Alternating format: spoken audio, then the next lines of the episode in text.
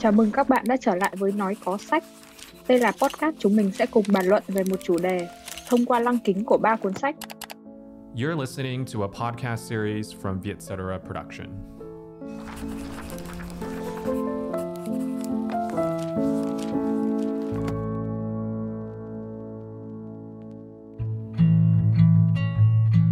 Chúa ơi, nhưng cuộc sống là sự cô đơn.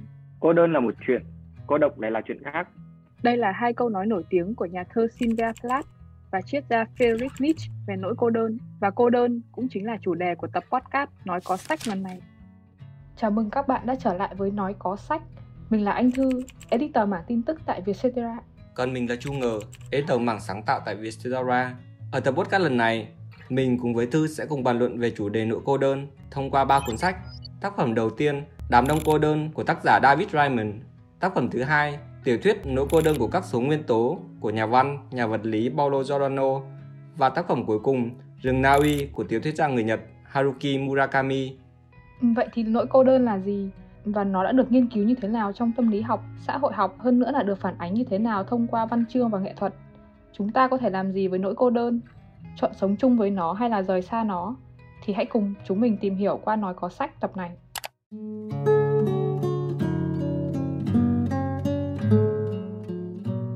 Cô đơn thì là một trạng thái cảm xúc rất là phức tạp và thường xuyên gây khó chịu cho bản thân. Đáp ứng lại với cái sự cách ly xã hội thì chúng ta có thể cảm thấy cô đơn ở mọi lúc mọi nơi. Khi mà ở một mình này, khi ở bên gia đình, bên bạn bè hay là bên người yêu, rồi giữa cả một chốn đông vui nữa. Thỉnh thoảng anh nghĩ cô đơn giống như căn bệnh mãn tính vậy. Cái biểu hiện của nó thì thường làm chúng ta cảm thấy chán ngán với cuộc sống hiện tại. Như họa sĩ thì họ có thể quệt một màu xám lên khung toan, thì đấy cũng là lúc mà cô đơn nảy nở hay là người ca sĩ giải một điệu piano lảnh lót đó cũng là lúc cô đơn cất lời. Cô đơn còn là khi nhớ nhung một ai đó, hay là giữa một cuộc vui mà ta vẫn cảm thấy lẻ loi. Là một người đọc sách thì cái hình tượng người cô đơn ở trong văn chương hay là trong sách vở rất là nhiều. Cô đơn có môn hình vạn trạng. Chúng ta có thể thấy như là nhân vật Alexander ờ, đã một mình vào Alaska để rồi không thể quay trở lại. Hay là như Thoreau viết ờ, ở Warden một mình sống trong rừng chúng ta cũng có thể tìm thấy nỗi cô đơn ở trong phim ảnh như là nhân vật Theodore ở trong phim Her hay là nhân vật Pop và Charles ở trong Lạc với ở Tokyo liệu với những cái ví dụ mà mình vừa dẫn ra thì không biết là các cái kiểu cô đơn điển hình nào mà chúng ta có thể liệt kê ra thưa nhỉ? Theo như em được tìm hiểu thì tiến sĩ tác giả sách Gretchen Rubin ông có phân loại cái sự cô đơn thành 7 kiểu. Chúng ta thì thuộc về ba nhóm lớn đấy là cô đơn xã hội này, cô đơn cảm xúc và cô đơn hiện sinh khi mà chúng ta nhận biết được mình rơi vào cái kiểu hoặc là nhóm cô đơn nào ấy, thì sẽ giúp mình chủ động tìm ra được giải pháp và thậm chí biến nó thành một cơ hội để phát triển bản thân. Bảy loại cụ thể của ông có liệt kê ra đấy là cô đơn mà khi bước vào môi trường mới cô đơn vì thiếu sự quan tâm cô đơn vì bạn bè không thể tin cậy cô đơn vì sống một mình cô đơn vì thiếu sự thân mật cô đơn vì thiếu thú cưng hoặc cô đơn khi thấy mình khác biệt. Còn đâu với Lundstad thì một nhà thần kinh học và tâm lý học tại Birmingham rằng ông lại cho rằng là cô đơn không phải là một cảm giác bởi vì nó là một cái dấu hiệu mà để cảnh báo cái sự sinh học thúc đẩy cho con người tìm đến đồng loại. Giống như cái việc mà chúng ta đói thì nó kích hoạt chúng ta đi tìm đồ ăn khát nước thì kích hoạt chúng ta đi tìm nước. Từ lâu rồi con người luôn sinh tồn bằng việc kết nối với đồng loại sinh sống trong cộng đồng thì cô đơn bắt nguồn từ đấy và nó kích thích cái sự phát triển của chúng ta. Cả mình và thư thì đã tìm thấy các cái dạng thức khác nhau của nỗi cô đơn khi đọc những cuốn sách. À, ví dụ như ở đám đông cô đơn một tác phẩm mà mình và thư sẽ bàn ở sau đây thì chúng mình thấy nó là một kiểu cô đơn xã hội nhưng ở cách diễn giải và nó đậm màu sắc xã hội học hay là trong những tiểu thuyết như là rừng Na Uy của Murakami hay là nỗi cô đơn của các số nguyên tố thì chúng mình lại thấy được cái sự bao trùm của các nỗi cô đơn gồm cả cô đơn xã hội, cô đơn cảm xúc và cô đơn hiện sinh như Thư vừa mới trình bày. Vậy thì khi mà đi vào cuốn sách đầu tiên trong tập podcast ngày hôm nay, đấy là Đám đông cô đơn của David Resman kỳ thực thì mình đã bị thu hút và đọc đám đông cô đơn của tác giả này ngay từ khi mà nó vừa xuất hiện ấn bản tiếng Việt. Đối với mình thì đây là một cuốn sách khá là khó nhằn, bởi vì nó bị phương Tây quá và hơi Mỹ quá, và nó cũng không thực sự chạm đến cái sự cô đơn, mà thứ mà mình cảm thấy cần phải giải đáp ngay lập tức khi mà mình đọc tiêu đề cuốn sách. Cũng giống như Thư thì mình cũng cảm thấy là bị lừa với cái tiêu đề của cuốn sách nhưng mà sau khi đọc trọn 16 chương của cái cuốn sách này ấy, mình đã thay đổi một chút kỳ vọng ban đầu. Sự thật cuốn sách thì không nói về cô đơn, hoặc là chính xác hơn là không nói trực tiếp về cô đơn.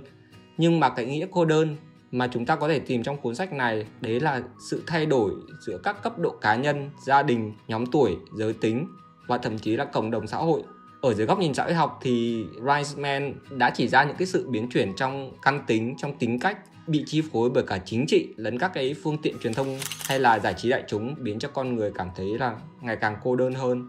Theo như mình tìm hiểu thì trong những cái năm 1960 khi mà đám đông cô đơn được xuất bản ấy, thì nó được xem là những cái cảnh báo về sự lạc lõng rồi sẽ dẫn đến cái sự rối loạn vì là quá sung túc có những cái cụm từ nhan nhản để xuất hiện và thậm chí là trong một bài hát của Bob Dylan vào năm 1967 còn có một tựa đề đó là tôi sẽ được tự do.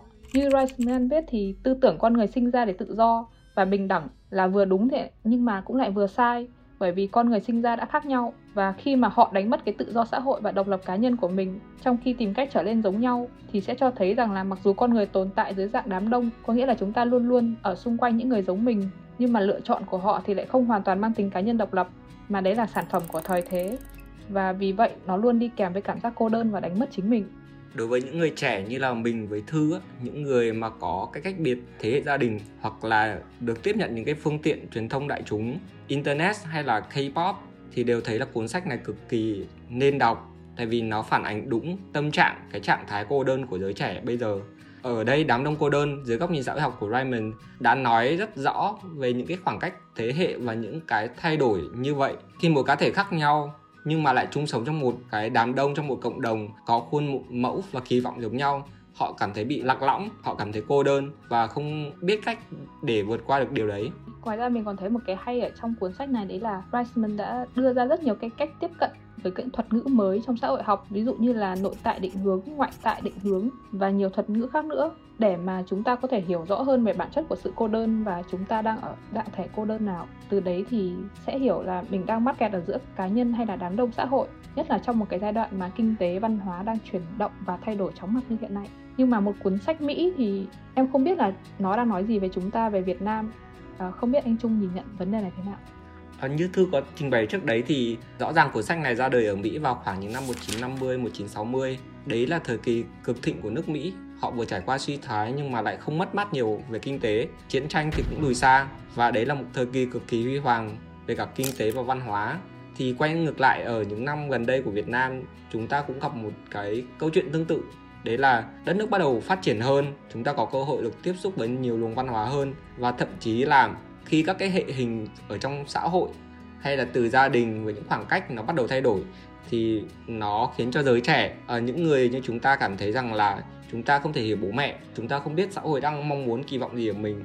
Và như thế chúng ta càng ngày càng cảm thấy như là mình nhỏ bé hơn, mình lạc lõng và mình cảm thấy cô đơn. Ở đây về mặt lịch sử thì cuốn sách ra đời tuy là đã hơn 50 năm, nhưng mà nó lại cực kỳ cực kỳ giống và nó giải thích nhiều vấn đề về nỗi cô đơn của người trẻ tại Việt Nam bây giờ.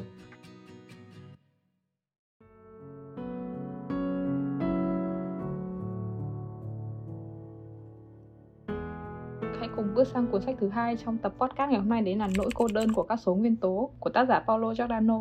Cuốn sách thứ hai mà chúng mình muốn đưa ra để trao đổi và bàn luận về một chủ đề cô đơn. Đây cũng là tiểu thuyết đầu tay của nhà vật nín học nhà văn người Ý này và nó rất được độc giả trên toàn thế giới yêu thích.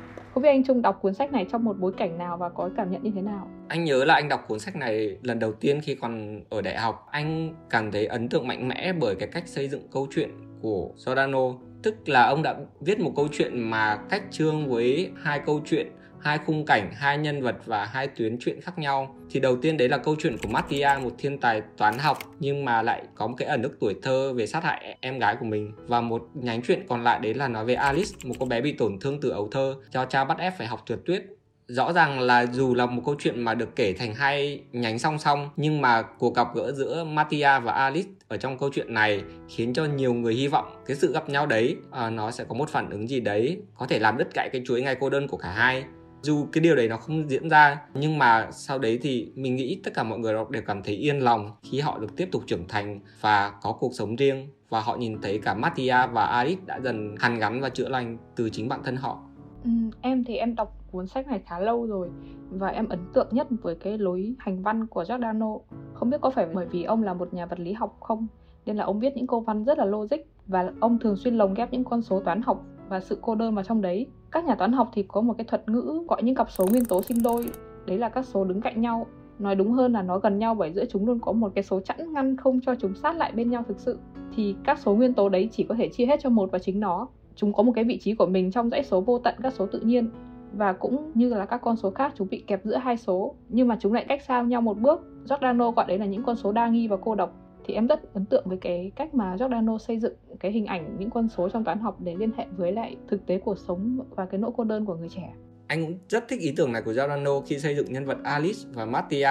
Họ sống ở trong những cái trường cảm xúc khá là giống nhau, họ cảm thấy cô đơn lạc lõng, thậm chí là họ đã chối bỏ cả quá khứ tuổi thơ. Ờ, nhưng Mattia thì cậu ấy tự làm đau chính mình theo cách riêng. Dù cả hai thì đã cố gắng mở lòng nhưng mà lại vẫn sợ những cái vết cứa mới. Sự cô đơn của Mattia và Alice không được Giordano miêu tả như là sự cô đơn của một cặp đôi đang yêu nhau hay là sự cô đơn trong tình yêu. Anh thích ý tưởng này và cách trình bày này của Giordano bởi vì những cái dung cảm yêu đương của họ làm dày hơn, ấn tượng hơn cái nỗi cô đơn hiện sinh ở bên trong mỗi người mà dù có cố gắng họ cũng không thể nào mà phá tan để có thể đến được với nhau. Ừ, theo như em tìm hiểu thì cái cái sự cô đơn hiện sinh mà anh vừa đề cập ấy nó liên quan đến cái bản chất tự nhiên và sự tồn tại của con người. Mà cụ thể hơn thì đấy là cái sự thiếu hụt về ý nghĩa sống. Và cái nỗi cô đơn hiện sinh đấy, theo em biết thì nó bắt nguồn từ cái những cái nỗi sợ hiện sinh như là bị lãng quên, bị cô lập, bị bỏ rơi, rồi sự hư vô và cả cái chết nữa. Thư vừa mới trình bày một ý mà anh thấy là rất là căn cốt của cuốn sách này. Đấy là cả Alice và Mattia thì họ đều nghĩ rằng mình là những người quá khác biệt với những người xung quanh. Không phải họ là cố không hòa nhập vào nhưng mà chính cái sự nhạy cảm và những cái tổn thương khủng khiếp từ ấu thơ đã khiến cho những cái sự thiếu hụt về cảm xúc. Điều này cũng dẫn họ đến cách là tự đẩy mình ra xa nhau và tự đẩy mình ra xa với cả xã hội. Và họ cứ mãi ở trong một cái vòng luẩn quẩn có tên là cô đơn. Và trong cả cái câu chuyện ừ, khi mà những cái người xung quanh họ ai cũng cô đơn ví dụ như là từ Dennis, Viola cho đến Nadia, Fabio thì mỗi người đều có một cái vấn đề của riêng mình. Ờ, và em nghĩ là họ chỉ đang chọn cái cách giải quyết khác với Mattia và Alice mà thôi. Không biết là có phải anh là người theo xu hướng lãng mạn hóa không, nhưng mà anh thấy nỗi cô đơn hay là cái thế giới của nỗi cô đơn trong các số nguyên tố ừ, nó có cái gì đấy rất là đẹp. Tuy là có phần kỳ dị và ám ảnh, nhưng mà nó lại cho thấy cái phần con người nhất, cái phần bản năng mà chúng ta đều muốn có một ai đấy ở cạnh, muốn được ai đấy hiểu mình, hay là muốn hòa nhập vào một cộng đồng ừ, em thì cũng thấy như thế nhất là với cái cặp nhân vật chính của câu chuyện này. Đấy là khi mà Mattia có thêm một cái cơ hội mà Nadia đưa đến và Alice thì cũng quyết định là không chờ đợi nữa mà biết đứng dậy một mình. Thì em nghĩ là biết đâu đấy đây lại là một cái sự khởi đầu mới cho cả hai trong cuộc đời. Bởi vì cái nỗi cô đơn của các số nguyên tố cuối cùng cũng được lấp đầy. Cái kết này cũng em nghĩ là cái kết trọn vẹn cho cả cuốn sách rồi.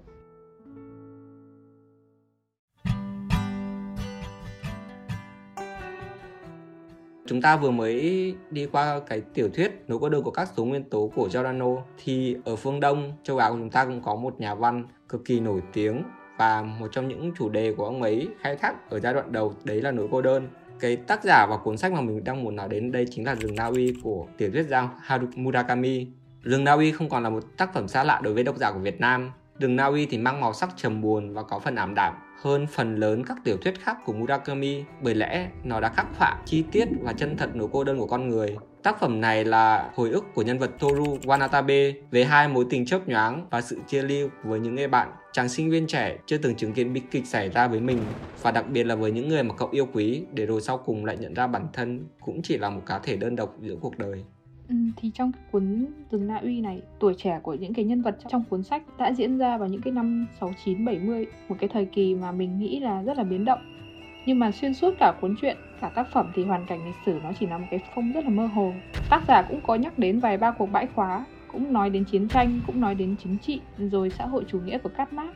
Nhưng mà là nhắc đến với cái sự thờ ơ rất là tột cùng Toru và những cái nhân vật trong rừng Na Uy ấy, giống như là những cái người lạc loài trong một thời cuộc rối ren và họ hoàn toàn không nằm trong vòng lặp của lịch sử.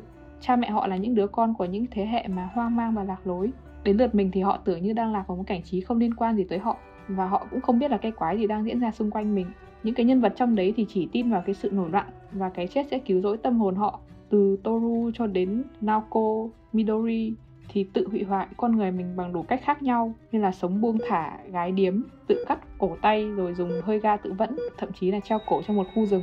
Lúc mà anh đọc rừng Na Uy hay là đọc các tác phẩm khác của Murakami, anh thấy cô đơn là bản chất của con người. Ví dụ như một nhân vật ở trong rừng Na Uy đã từng tuyên bố thẳng thắn như là bản ngã và tha nhân là cách biệt, cá nhân là riêng tư, cá thể không thể trộn lẫn với ai và không thể có phiên bản khác Các nhân vật trong rừng Na Uy như là Toru hay Naoko, Midori đều đi tìm giá trị của bản thân mình, tự xác lập cái nhân vị của chính họ giữa biển người mênh mông, giữa những cái đô thị rộng lớn như là Tokyo, Kyoto. Cá nhân em khi mà em đọc tác phẩm đấy em đều thấy là những cái người trẻ trong đấy họ vẫn yêu đương rồi vẫn chung đụng, sẻ chia cho nhau, thông cảm cho nhau nhưng mà tất cả thì đều rất là cô đơn.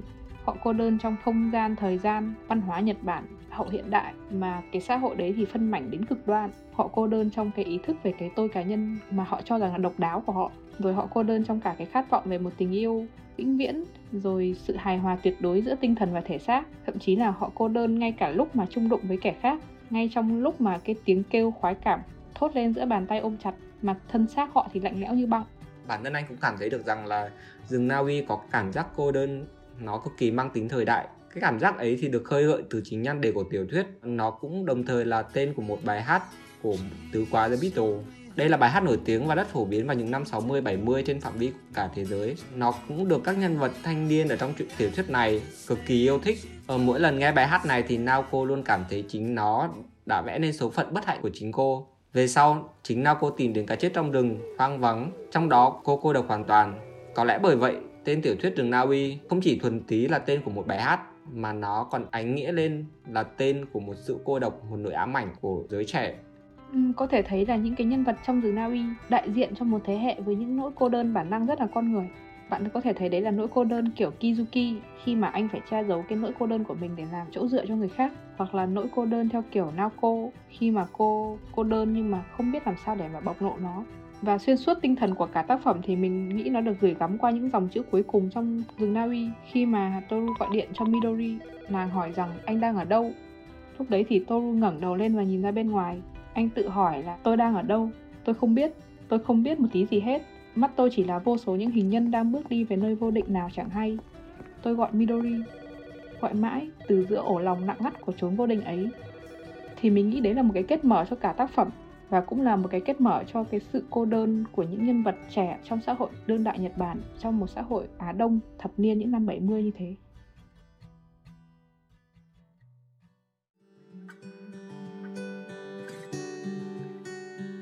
Anh cũng rất là thích cái ý này của Murakami, tức là đối với nhiều người á, cô đơn là một cái vòng tròn khép kín nhưng mà thực ra là cô đơn là một vòng tròn mà nó có cái mảnh ghép một cái đường kẻ hờ. Mà ở đấy thực ra là chúng ta vẫn có thể luân chuyển qua lại. Cái vấn đề chính của cô đơn nó nằm ở cái sự hòa nhập.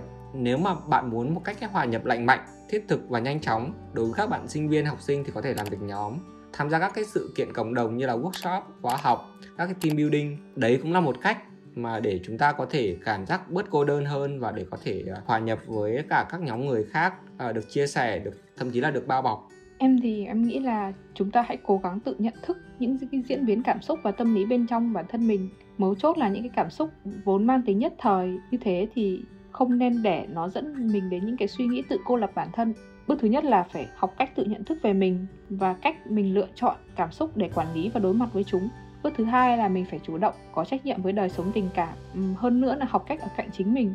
Đấy cũng là cái kỹ năng cần thiết để giúp mình tự trưởng thành và tự lập về mặt cảm xúc. Theo nhà tâm lý học lâm sàng, Catherine King, chúng ta nên giữ thái độ thành thật về bản thân, dù đó có thể là những cái sự thật mất lòng về sự nghiệp hay các mối quan hệ, thậm chí là với chính bản thân mình. Viết ra và sắp xếp lại những suy nghĩ là một cách cực kỳ hữu ích đối với những người cảm thấy cô đơn hãy sẵn sàng thử những cái điều mới dù là nhỏ nhặt. Cuối cùng là kiên nhẫn cho chính mình thời gian nhìn nhận và giải quyết vấn đề. Ừ, chúng mình thì vừa bàn luận về cái chủ đề nỗi cô đơn.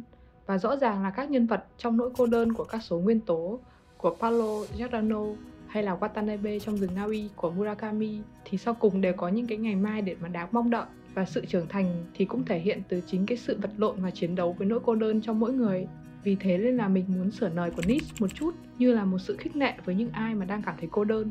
Đấy là cô đơn là một chuyện, sống và tiếp tục hy vọng lại là một chuyện khác, và nhiều khi thì điều đó đẹp hơn rất nhiều. Còn mình thì là nhớ đến một câu của Riceman sau khi đọc đám đông cô đơn và cũng tự khuyên bản thân mình, đấy là khám phá ý nghĩ của chính mình và cuộc đời của bản thân cũng hoàn toàn thú vị như những người khác. Rằng thật ra ta không thể nguôi khuây cái nỗi cô đơn của chính mình giữa một đám đông ngang hàng. Vì thế mình nghĩ cô đơn chỉ là một phần trong cuộc sống và mình cũng biết là còn nhiều niềm vui khác trong đời ngoài nỗi cô đơn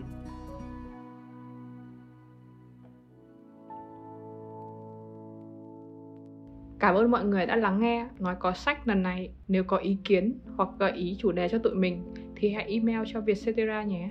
Hẹn gặp các bạn ở những tập nói có sách lần sau.